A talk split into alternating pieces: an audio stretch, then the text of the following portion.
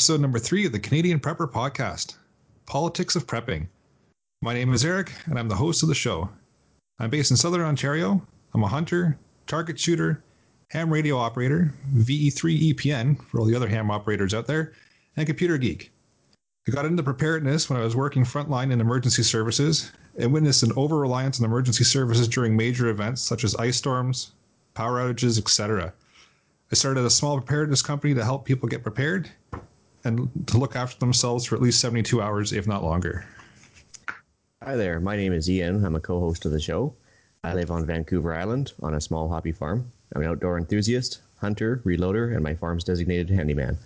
My wife and I are striving to be less reliant by relearning skills that are, for the most part, being lost to our generation. I've had lifelong interest in preparedness, and I'm gladly learning new skills on a regular basis. My professional background has allowed me to see pretty much every climate zone, province, and territory in Canada, and has also taught me to prepare for various unexpected situations daily. So, after we've caught up on the latest news, tonight's episode will be focused on the politics of prepping. We're also going to give you some updates on how we've progressed with our personal preparedness and steps we've taken to help improve it. So, for per, uh, personal preparedness this this past month, finished harvesting up our garden, uh, started getting ready for what we can uh, for the wintertime. We've also started canning of some of the uh, materials that we uh, harvest from the garden. Uh, I'm especially excited about the hot peppers that we got this year. I'm going to be making some uh, red pepper jelly out of them and some hot hot sauce as well. Also got the the generator all, all, ready to go. Changed oil out. checked the air intake. Uh, I've got a whole home uh, generator that uh, powers the entire place uh, if the power does go out. So it's important to make sure that it's maintained and it's uh, running as efficient as possible. As for myself on the West Coast, uh, we've set up our water catchment system for one of our chicken coops. It basically allows us to be less reliant on the water from the well, basically on the average of 50 inches of rain per year on the West Coast, which is quite a bit. And I did some quick calculating with the 12 by 12 roof of the chicken coop. That allows us to collect about 4,485 gallons per year, which works, works out to about 17,000 liters just off the one roof. Uh, there's a handy little calculator you can find online just with a quick Google search that will allow you to figure out how much water you can collect off any sort of roof. The problem is, is catchment is one thing, storage is another, because of course, with all that water flowing off, I don't have that many barrels. So uh, that'll be the next project down the road, I'm sure. Anything else, Eric? Ah, that's another good uh, good thing to mention. Being on a well uh, with the the whole house generator I've got here, we're on a well as well. So uh, if the power goes out, we have no water. So it's the, the added bonus of getting the uh, the generator running there is we can uh, still run the, the pumps and get the water out of the well.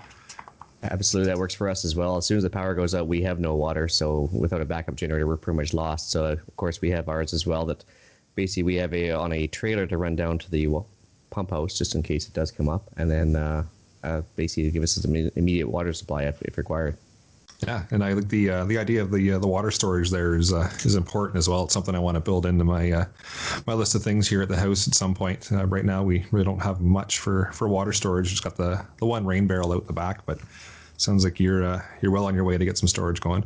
Well, that's another whole podcast episode to itself, I would think. I think so. Yeah, we're gonna have to get some show notes together for that, and yeah, for sure, it's gonna be a future future thing to cover off.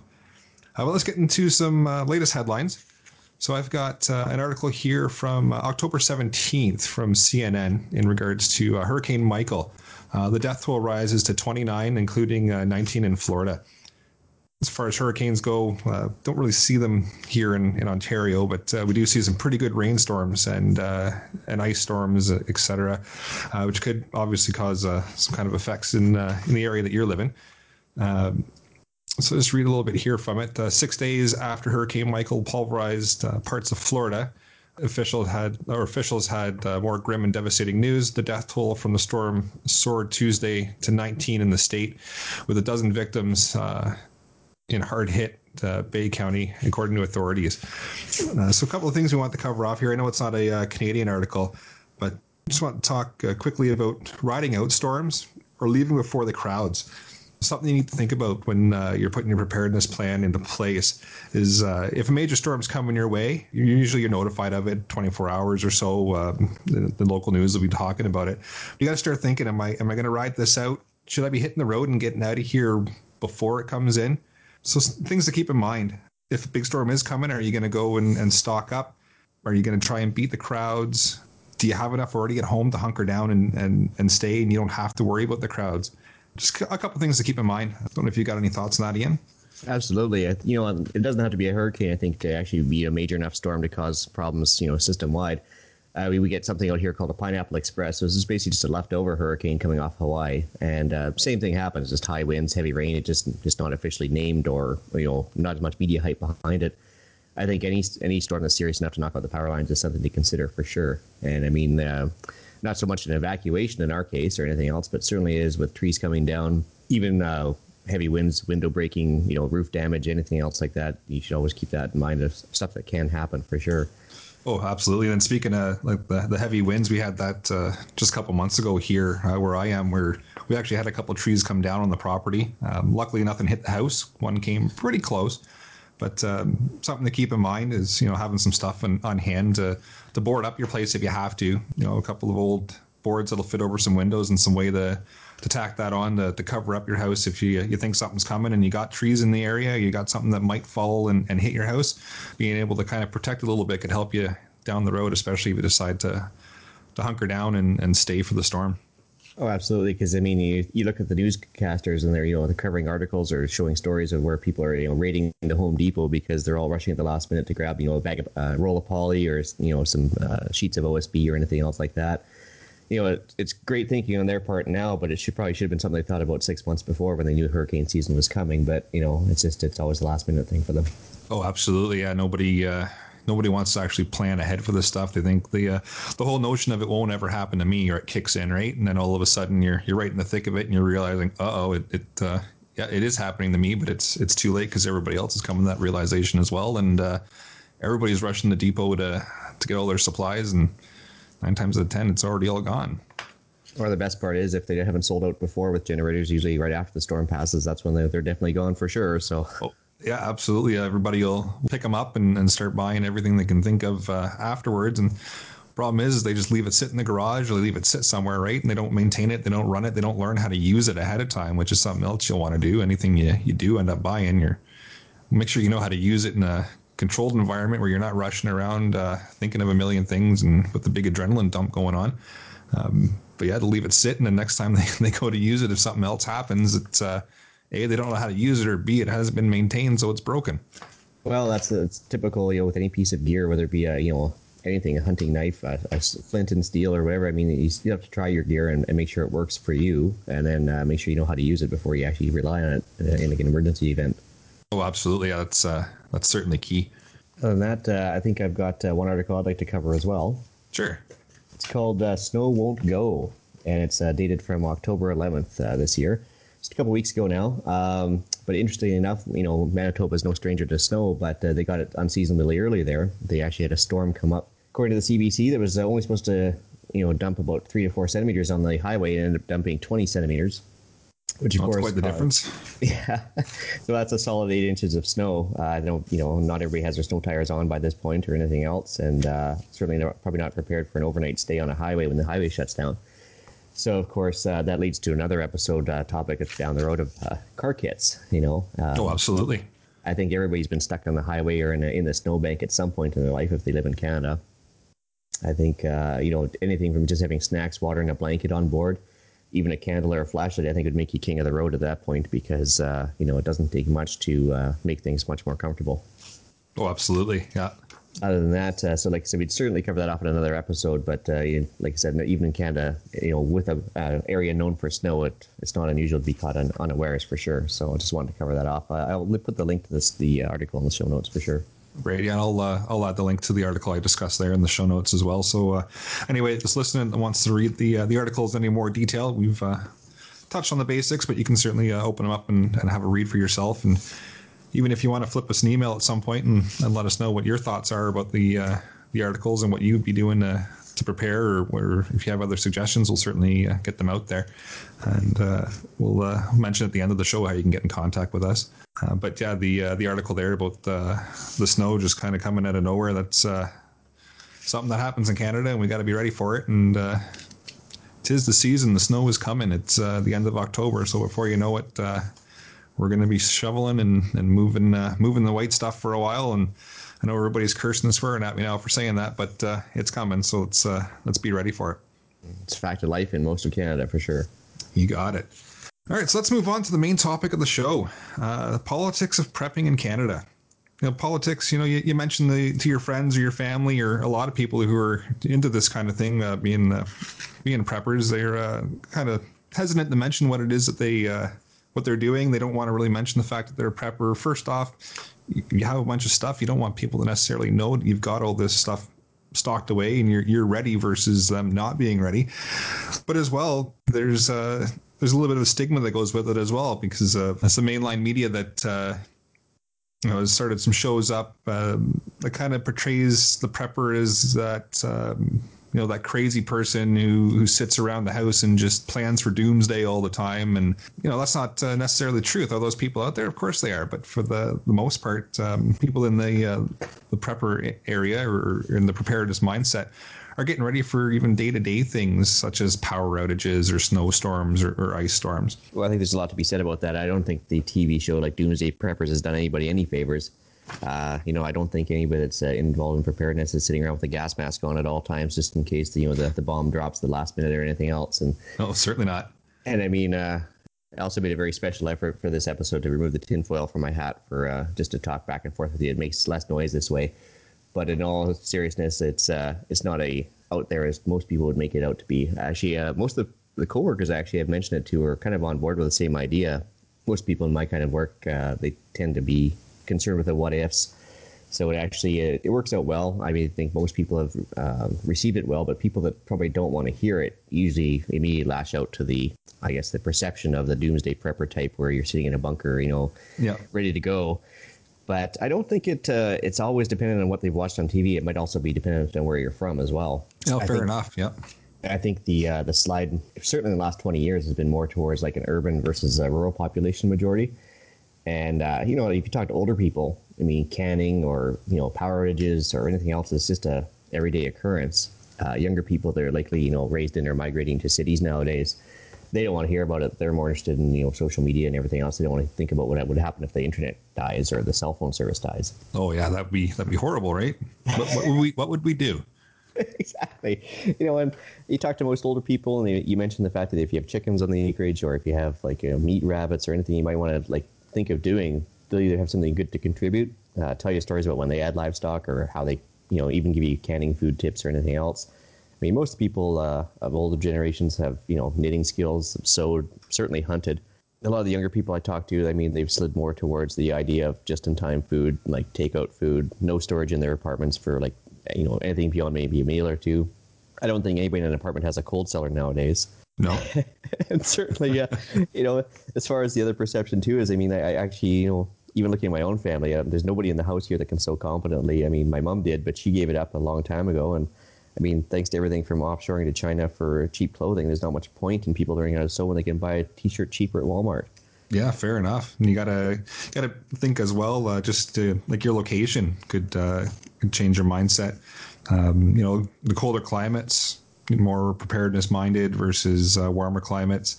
Uh, you know, here here uh, in southern Ontario, where I am in the Barrie area, you know the heavy snow comes all the time right? So you're you're kind of always getting ready for it. You know what's coming.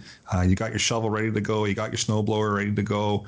But then again you know about 80 miles 100 kilometers or so south of here in uh, in the big city of Toronto there a little f- couple flakes of snow and they, they end up calling the military in right and uh, they, they're not ready for it at all so uh, yeah, yeah I, had to poke at that a little bit you know I don't mind telling you that was a bit of a bit of a bit of a joke when I was living in Alberta when that happened. Uh, we had a good laugh over that one.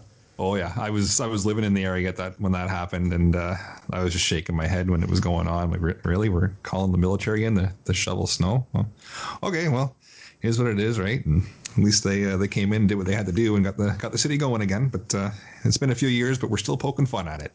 Yeah, for sure. Uh, and then uh, you know I touched on the the windstorms. That's uh, that's actually been a thing for for the last couple of years. Here is all of a sudden the wind's just been kicking up and we've been hitting you know 100 120 kilometer hour winds out of at a nowhere um, that storm we had uh, just a couple months ago when I was talking about earlier in the show there we lost a couple of trees I had a, one of those temporary tarp garages in the back where I stored some things like the boat and uh, well that tarp garage ended up pretty much uh, in the neighbor's place which is a, a good distance away so it's uh, something that's uh, the weather's changing so we, uh, we always have to be cognizant of it and and be ready for the the ever changing storms that are coming our way and, and be ready for, for anything that can be uh, thrown our way. Absolutely, we uh, it's pretty common for around here for windstorms to cause power outages as well. And we had a tree come down behind the house actually yesterday, and luckily it went the other way, so it worked out well. But it wouldn't take much to knock down even the, the power to the outbuildings or anything else. That's for sure. Yeah, and here we uh, like power outages are you know, far and few between. We we usually end up with uh, maybe one or two, maybe three a year. But uh, when it does happen, though, they are uh, they definitely last a while, anywhere from from seven to twelve hours. So it's a it's a nice thing to have that generator going. Absolutely. Actually, on the, the subject of location, it's kind of funny. My wife uh, was telling me a story back when she was younger.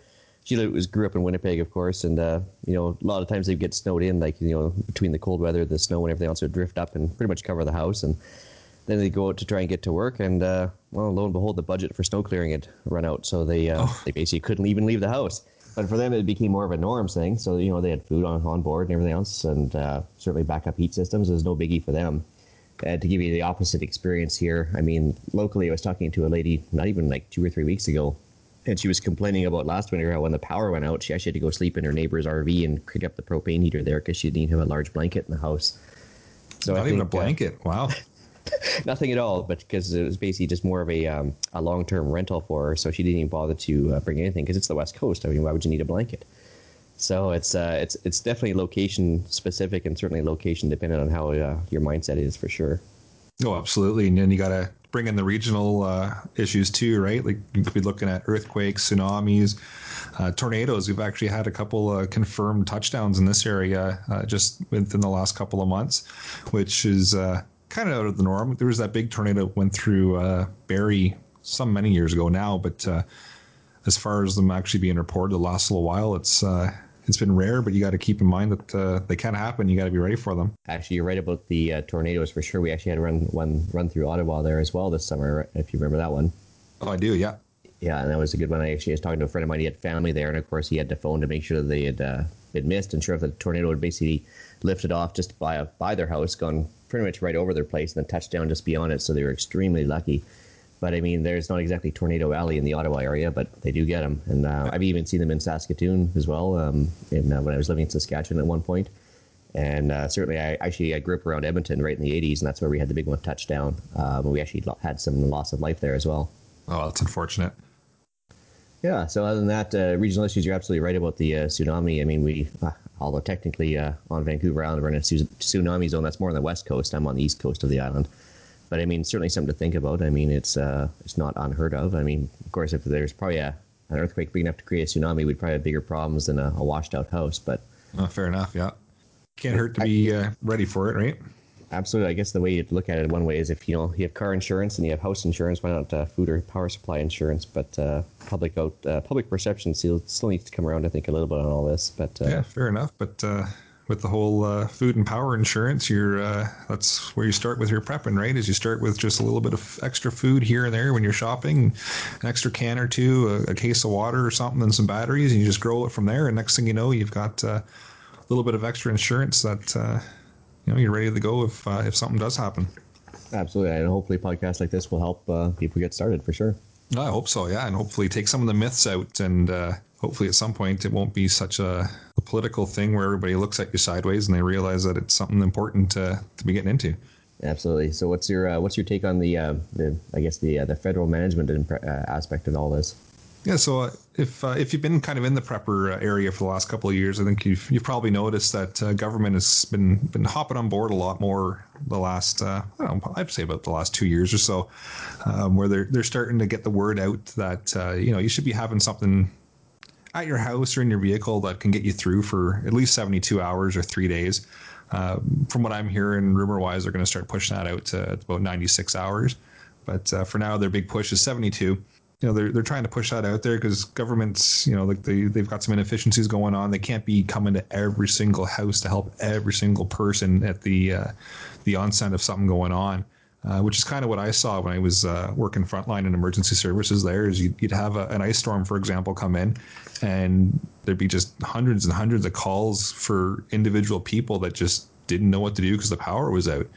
It's like you know, like you, you should be able to deal with at least a power outage for for twelve to twenty four hours.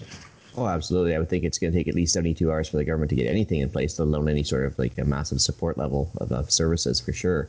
Oh, absolutely. I, mean, I think by mentioning the 72 hour bag and 72 hour kits uh, from the government aspect, I think they're just trying to make it less daunting for people to get into it more than anything else. Uh, you know, I don't think 72 hours is a realistic goal uh, or realistic goal for the government to make it there in time.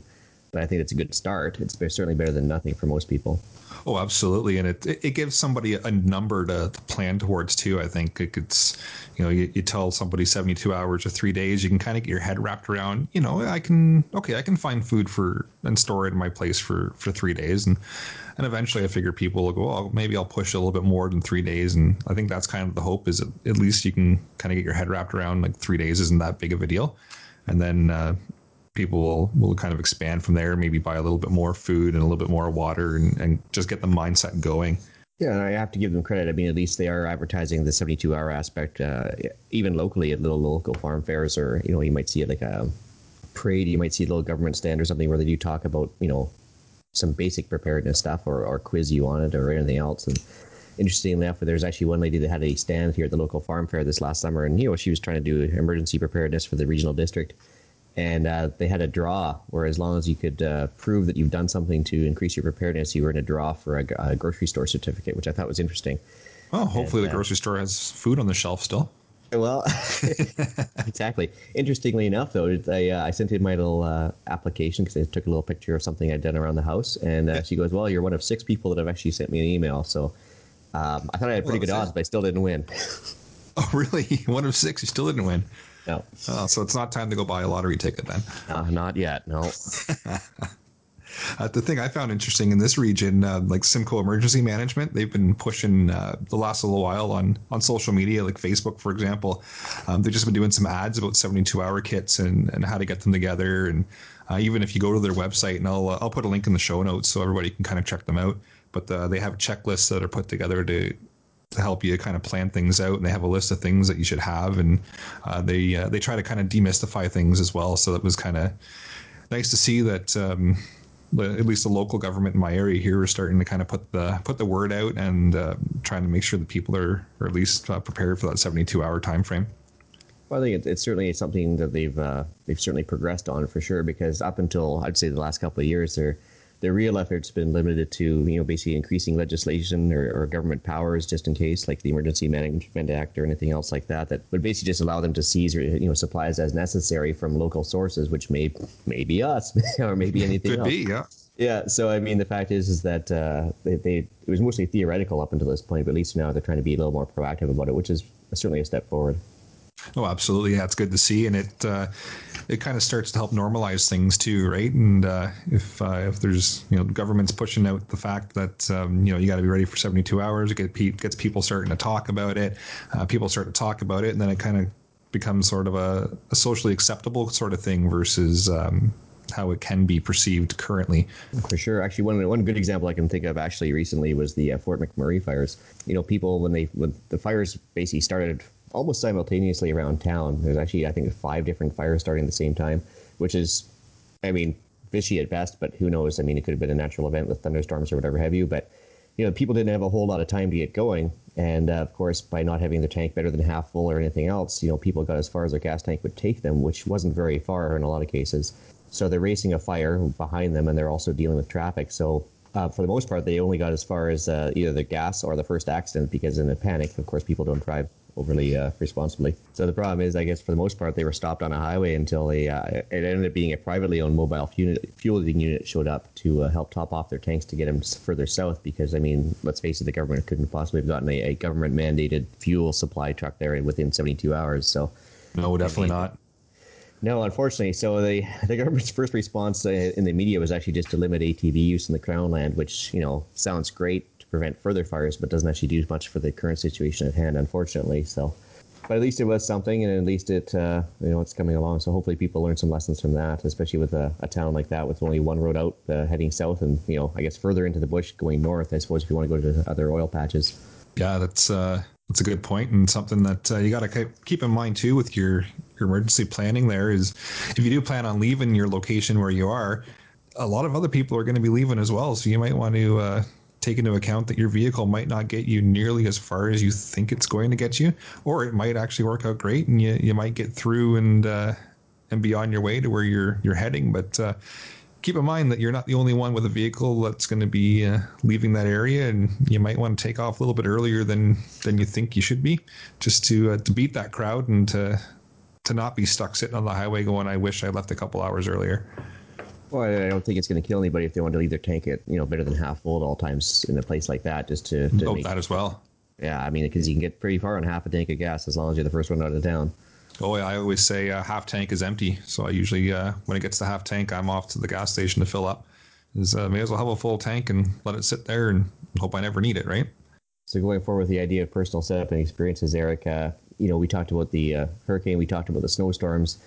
Anything that you'd uh, do personally just to uh, you know cover the, the bases for your your most obvious or most probable events around your house? Well, yeah, the um, one of the main reasons I ended up actually buying the house that I'm in now is a it came with that uh, that whole home uh, automatic generator, which is great. If the power cuts out, count to ten, the generator kicks in and, and repowers the house. I don't even have to go and flip a switch or do anything. It's all automatic. So the only thing that I have to do hands on with that is uh, you know make sure the oil's changed, make sure the air filter is clean, and, and just some general maintenance uh, once a year to make sure that it's uh, in good working order. Um, the other reason I ended up buying this place is I've got two uh, wood burning fireplaces in it that are operational. So if uh, something does happen, for example, about three three or four years ago, furnace conked out on me, and I had no heat in the house for a couple days because the furnace guy uh, who's local in this area was just swamped with calls. So all I did was, uh, and it was chilly too. It was uh, around actually this time, so it was getting cold at, at night, and uh, I just threw a couple logs in the fire, and and that kept the house warm until he was able to come out. But three or four days later, and fixed up, and I ended up having to put a whole new furnace in the house. But yeah, it is what it is. Joys of home ownership, right? Sounds So like you're uh, are your gas powered there with your generator. Uh, it is natural gas powered, yeah. So one of my thoughts is down the road too is you can convert it to propane. So there's just a little switch inside, so it'll do either natural gas or propane. So I'd like to get a, a propane tank here as well, just in the the off chance that something were to happen and the natural gas isn't flowing anymore. At least I could switch over to something that I maintain versus having uh, a company maintain the, the natural gas. So I can flip it over to propane if I have to, and I can use the propane instead. But that's uh, that's something down the road I want to look into. And I always usually end up holding at least two bush cord worth of wood here in the, the back shed, just so I've got enough wood if uh, if something were to happen in the middle of the winter time and I lost the furnace for a significant period of time. Same scenario as when I did actually lose the furnace. I can just throw the wood in the fire and, and keep the place, place warm at least, and, and go from there. Yeah, it's interesting. I, uh, with a natural gas generator, actually, I learned from a, a neighbor of ours back when I lived in Ontario that uh, if you're actually in a town system on natural gas, there's only about four inches of water column on the pressure there, so for the town uh, uh, accumulators. But interestingly enough, uh, provided that not too many other people are sucking off the same uh, source there, actually that natural gas would probably retain enough pressure to run a generator for at least a couple weeks, which is very interesting. Well, that's great. Yeah, that's. Uh, I like the idea of having the natural gas just because it's it's always flowing. But uh, in the off chance that something were to happen, having that uh, that secondary uh, fuel source would be great. So it's definitely on my list of projects is to, to figure out how to uh, to get a propane tank in here and hook it all up and uh, you know obviously make it safe so that I can just flip it and not uh, blow the place up. But also if uh, something were to happen, I can just flip the switch and, and go over to propane. That'd be awesome. No, it's very good. Actually, I've got a fairly similar system over here. I you know, we've got a, a I can't say it, but it's my primary. I can certainly say it's a backup heat source here. It's a it's a wood stove. I mean, insurance wouldn't let me use it as a main heat source, but uh, we do have a, uh, a wood stove here in the main part of the house. It's a fairly small house, open concept, and so we use that as our backup heat and cooking setup. Uh, to combat the most likely event for us, which is power outages, which I mean it probably happens about six to ten times a year here. Um, on the odd, you know, super duper emergency event that we get, which is like heavy wet snow, that usually causes a guaranteed power outage for at least the better part of a day. So uh, that's certainly something to have around the house, and, and we have a basically a, winter's worth of wood sitting in the woodshed cupboard to keep the rain off as well. You know, as far as the uh, the, the winter uh, winter in Manitoba article we were talking about there, I was trying to keep some snacks, water, and a jacket in the car. You know, basically uh, seasonally dependent. So whether it's a rain jacket or even just a light jacket for summertime. I always Oh. tell the kids to uh, make sure and dress like you're wa- you're going to have to walk home. that's great advice. Yeah, as you never know, right? It could happen. Well, I mean, after I get past the eye rolls, they do listen to me and grab the appropriate jacket. So, that's uh, that's a topic that we'll get into in another podcast as well. It's just uh, seasonal preparedness and and uh, the fact that you should be flipping your stuff over as the seasons come. And we'll talk about various things you can add to kits and, and what you should have uh, depending on the season. But that's uh, something we'll get into in a, in a future episode for sure. Absolutely. I guess you got, got a bit of an idea here, uh, Eric, if you're okay with this. I'm going to do, Yeah, sure. something called a podcast challenge, uh, basically where we try and get the uh, the listeners. Uh, not sure how many we have yet, but I'm sure they'll increase with time. We're going to try and give them a challenge uh, every podcast now, which is kind of like a small, low cost, kind of a low profile thing you can do to increase your level of preparedness um, without looking like a doomsday prepper or anything else to your friends or anything else. But uh, yeah, I'm just going to run this by you, and uh, you know, if, and certainly for the listeners, if they uh, if they have any feedback on if they met the challenge or found a better or cheaper way to do it, I'd love to hear about it because I mean, there's there's six million different ways to do the same thing for sure when it comes to uh, preparedness. Absolutely. Oh, absolutely. I'd love to get uh, the listeners kind of involved in this and make it more of an interactive type of show versus, uh, you know, two of us just gabbing away at people and, and them listening. That That's great and everything. But if we can get this, uh, be more of an interactive show and, and get everybody kind of involved and, and have some fun with it, that, that would be great. For sure, and I mean honestly, it's uh, even better if we can find something we can disagree on rather than just be an echo chamber as well. So for sure, if you guys have something that's going to be a tough, uh, tough answer, we'd love to hear about it for sure. So I think for today's podcast challenge, I think I'd like to uh, get uh, any listeners to send in the idea of maybe uh, making a list of any local hazards they might personally face, uh, and with which would which one would be a priority to them as well. Because I mean, if you're preparing for the most likely event to happen, it's probably the best use of your resources for sure. So um, if you have, if you if you want us to talk about any particular hazard or eventuality, please let us know for sure. We can always use another podcast idea. Yeah, that'd be great. And then we can, uh, we can discuss it. We can open up the, uh, the idea to, to everybody that's listening. We can really get the conversation going. And then, uh, as I've said in past episodes as well, if you want to actually be on the show and discuss it instead of just emailing in, let us know. We'll get you on the show. Um, all you need is a microphone, and then um, we'll get you hooked up with the next time we're recording, and you can talk about things yourself if you'd like and share your experiences uh, firsthand. Um, or if you're not comfortable with that, put it in an email. We'll read it out ourselves and uh, and get your information out there for everybody else to listen to. Sounds good. And actually, on that note too, uh, needing a microphone is certainly important. I uh, I'm talking on my cell phone microphone for now, but uh, I'll certainly get a better one by the next podcast. So I do appreciate the listeners' patience with the audio quality for today. Did we uh, get any uh, listener email this time, Eric? Uh, the only email that uh, we've received since the last show was from iTunes, and thankfully they've uh, approved my application. So um, we're going to be able to be found on uh, iTunes now. So that is exciting. We're starting to grow, and uh, we're still on Podbean, of course, but uh, iTunes has approved us as well. But uh, besides that, um, no uh, no feedback for uh, this time around. But uh, hopefully, in our next recording, we'll have some people that have emailed in. Absolutely. And uh, where can people get a hold of you if they need to get a hold of you with the listener email? So the uh, the best way to email the show is feedback at uh, prepperpodcast.ca, and then that way I can uh, read the email and then get your information out there. Uh, as always, let me know if you want me to use your your name or if you want to stay anonymous. If you, you want to be anonymous, and obviously I'm not uh, putting your name and information out there.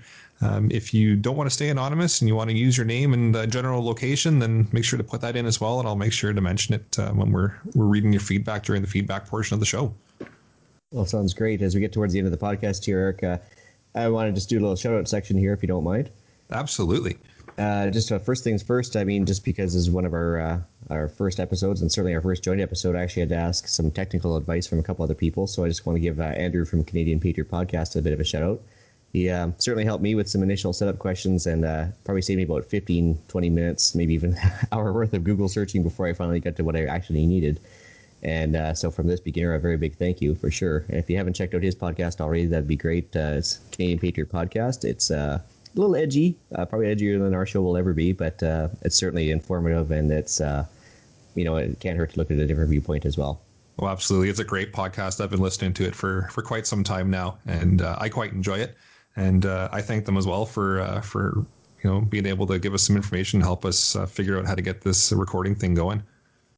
Absolutely. I also got one more shout out. That's just to you, Eric, for thanks uh, for letting me join this podcast. I really appreciate it. It's been fun so far. I'd love to do another one for sure. Well, absolutely. No, thanks for uh, for coming out, and it's uh, it's way better to be able to actually talk to, to somebody else and uh, sit in my uh, my office here and just kind of talk to myself, and then hope that everybody else is listening. So, it's uh, it's nice to have a, a another guest on and uh, and a co-host. It's great. Absolutely. It's been it's been fun for sure. So where can we find uh, the podcast now? Just for now. Uh, so we are still on Podbean. So uh, if you, you, hop on podbean.com and uh, and search for us there, and now apparently we're on uh, iTunes. So you can search for us on iTunes. And uh, as more episodes come out, uh, I'll be starting to to be able to post to other locations as well. Spotify, we actually need to hit the five five episode number before we're able to publish to them. But as soon as we hit episode number five, I'll be hitting the button to publish to them, and then you'll be able to find us on there as well as far as preparedness needs, uh, Eric, do you have any uh, suggestions? Well, uh, I would suggest the uh, the store that I run being uh, Rapid Survival. You can find me there. It's uh, rapidsurvival.com. Uh, all kinds of uh, emergency preparedness gear there. Uh, I got ham radios, food, uh, water storage, you name it, it's there. so you can check that out. And certainly, if you have any questions, you can flip me an email and ask as well. And how about you, Ian? How can we get a hold of you? Well, I'm available at the uh, email account for now, the the island retreat at gmail.com. Um, not, I don't really do Facebook or any of the other uh, social media programs at all. That's a, kind of a policy in the house here for sure. For uh, by all means, just drop an email if you have any questions, uh, either region specific or general in nature at all. Uh, I'm always available to answer questions for sure. Perfect. Well, with that, I think I'm going to uh, to end episode number three of the Canadian Prepper podcast. thanks for joining us, and tune in for the next episode.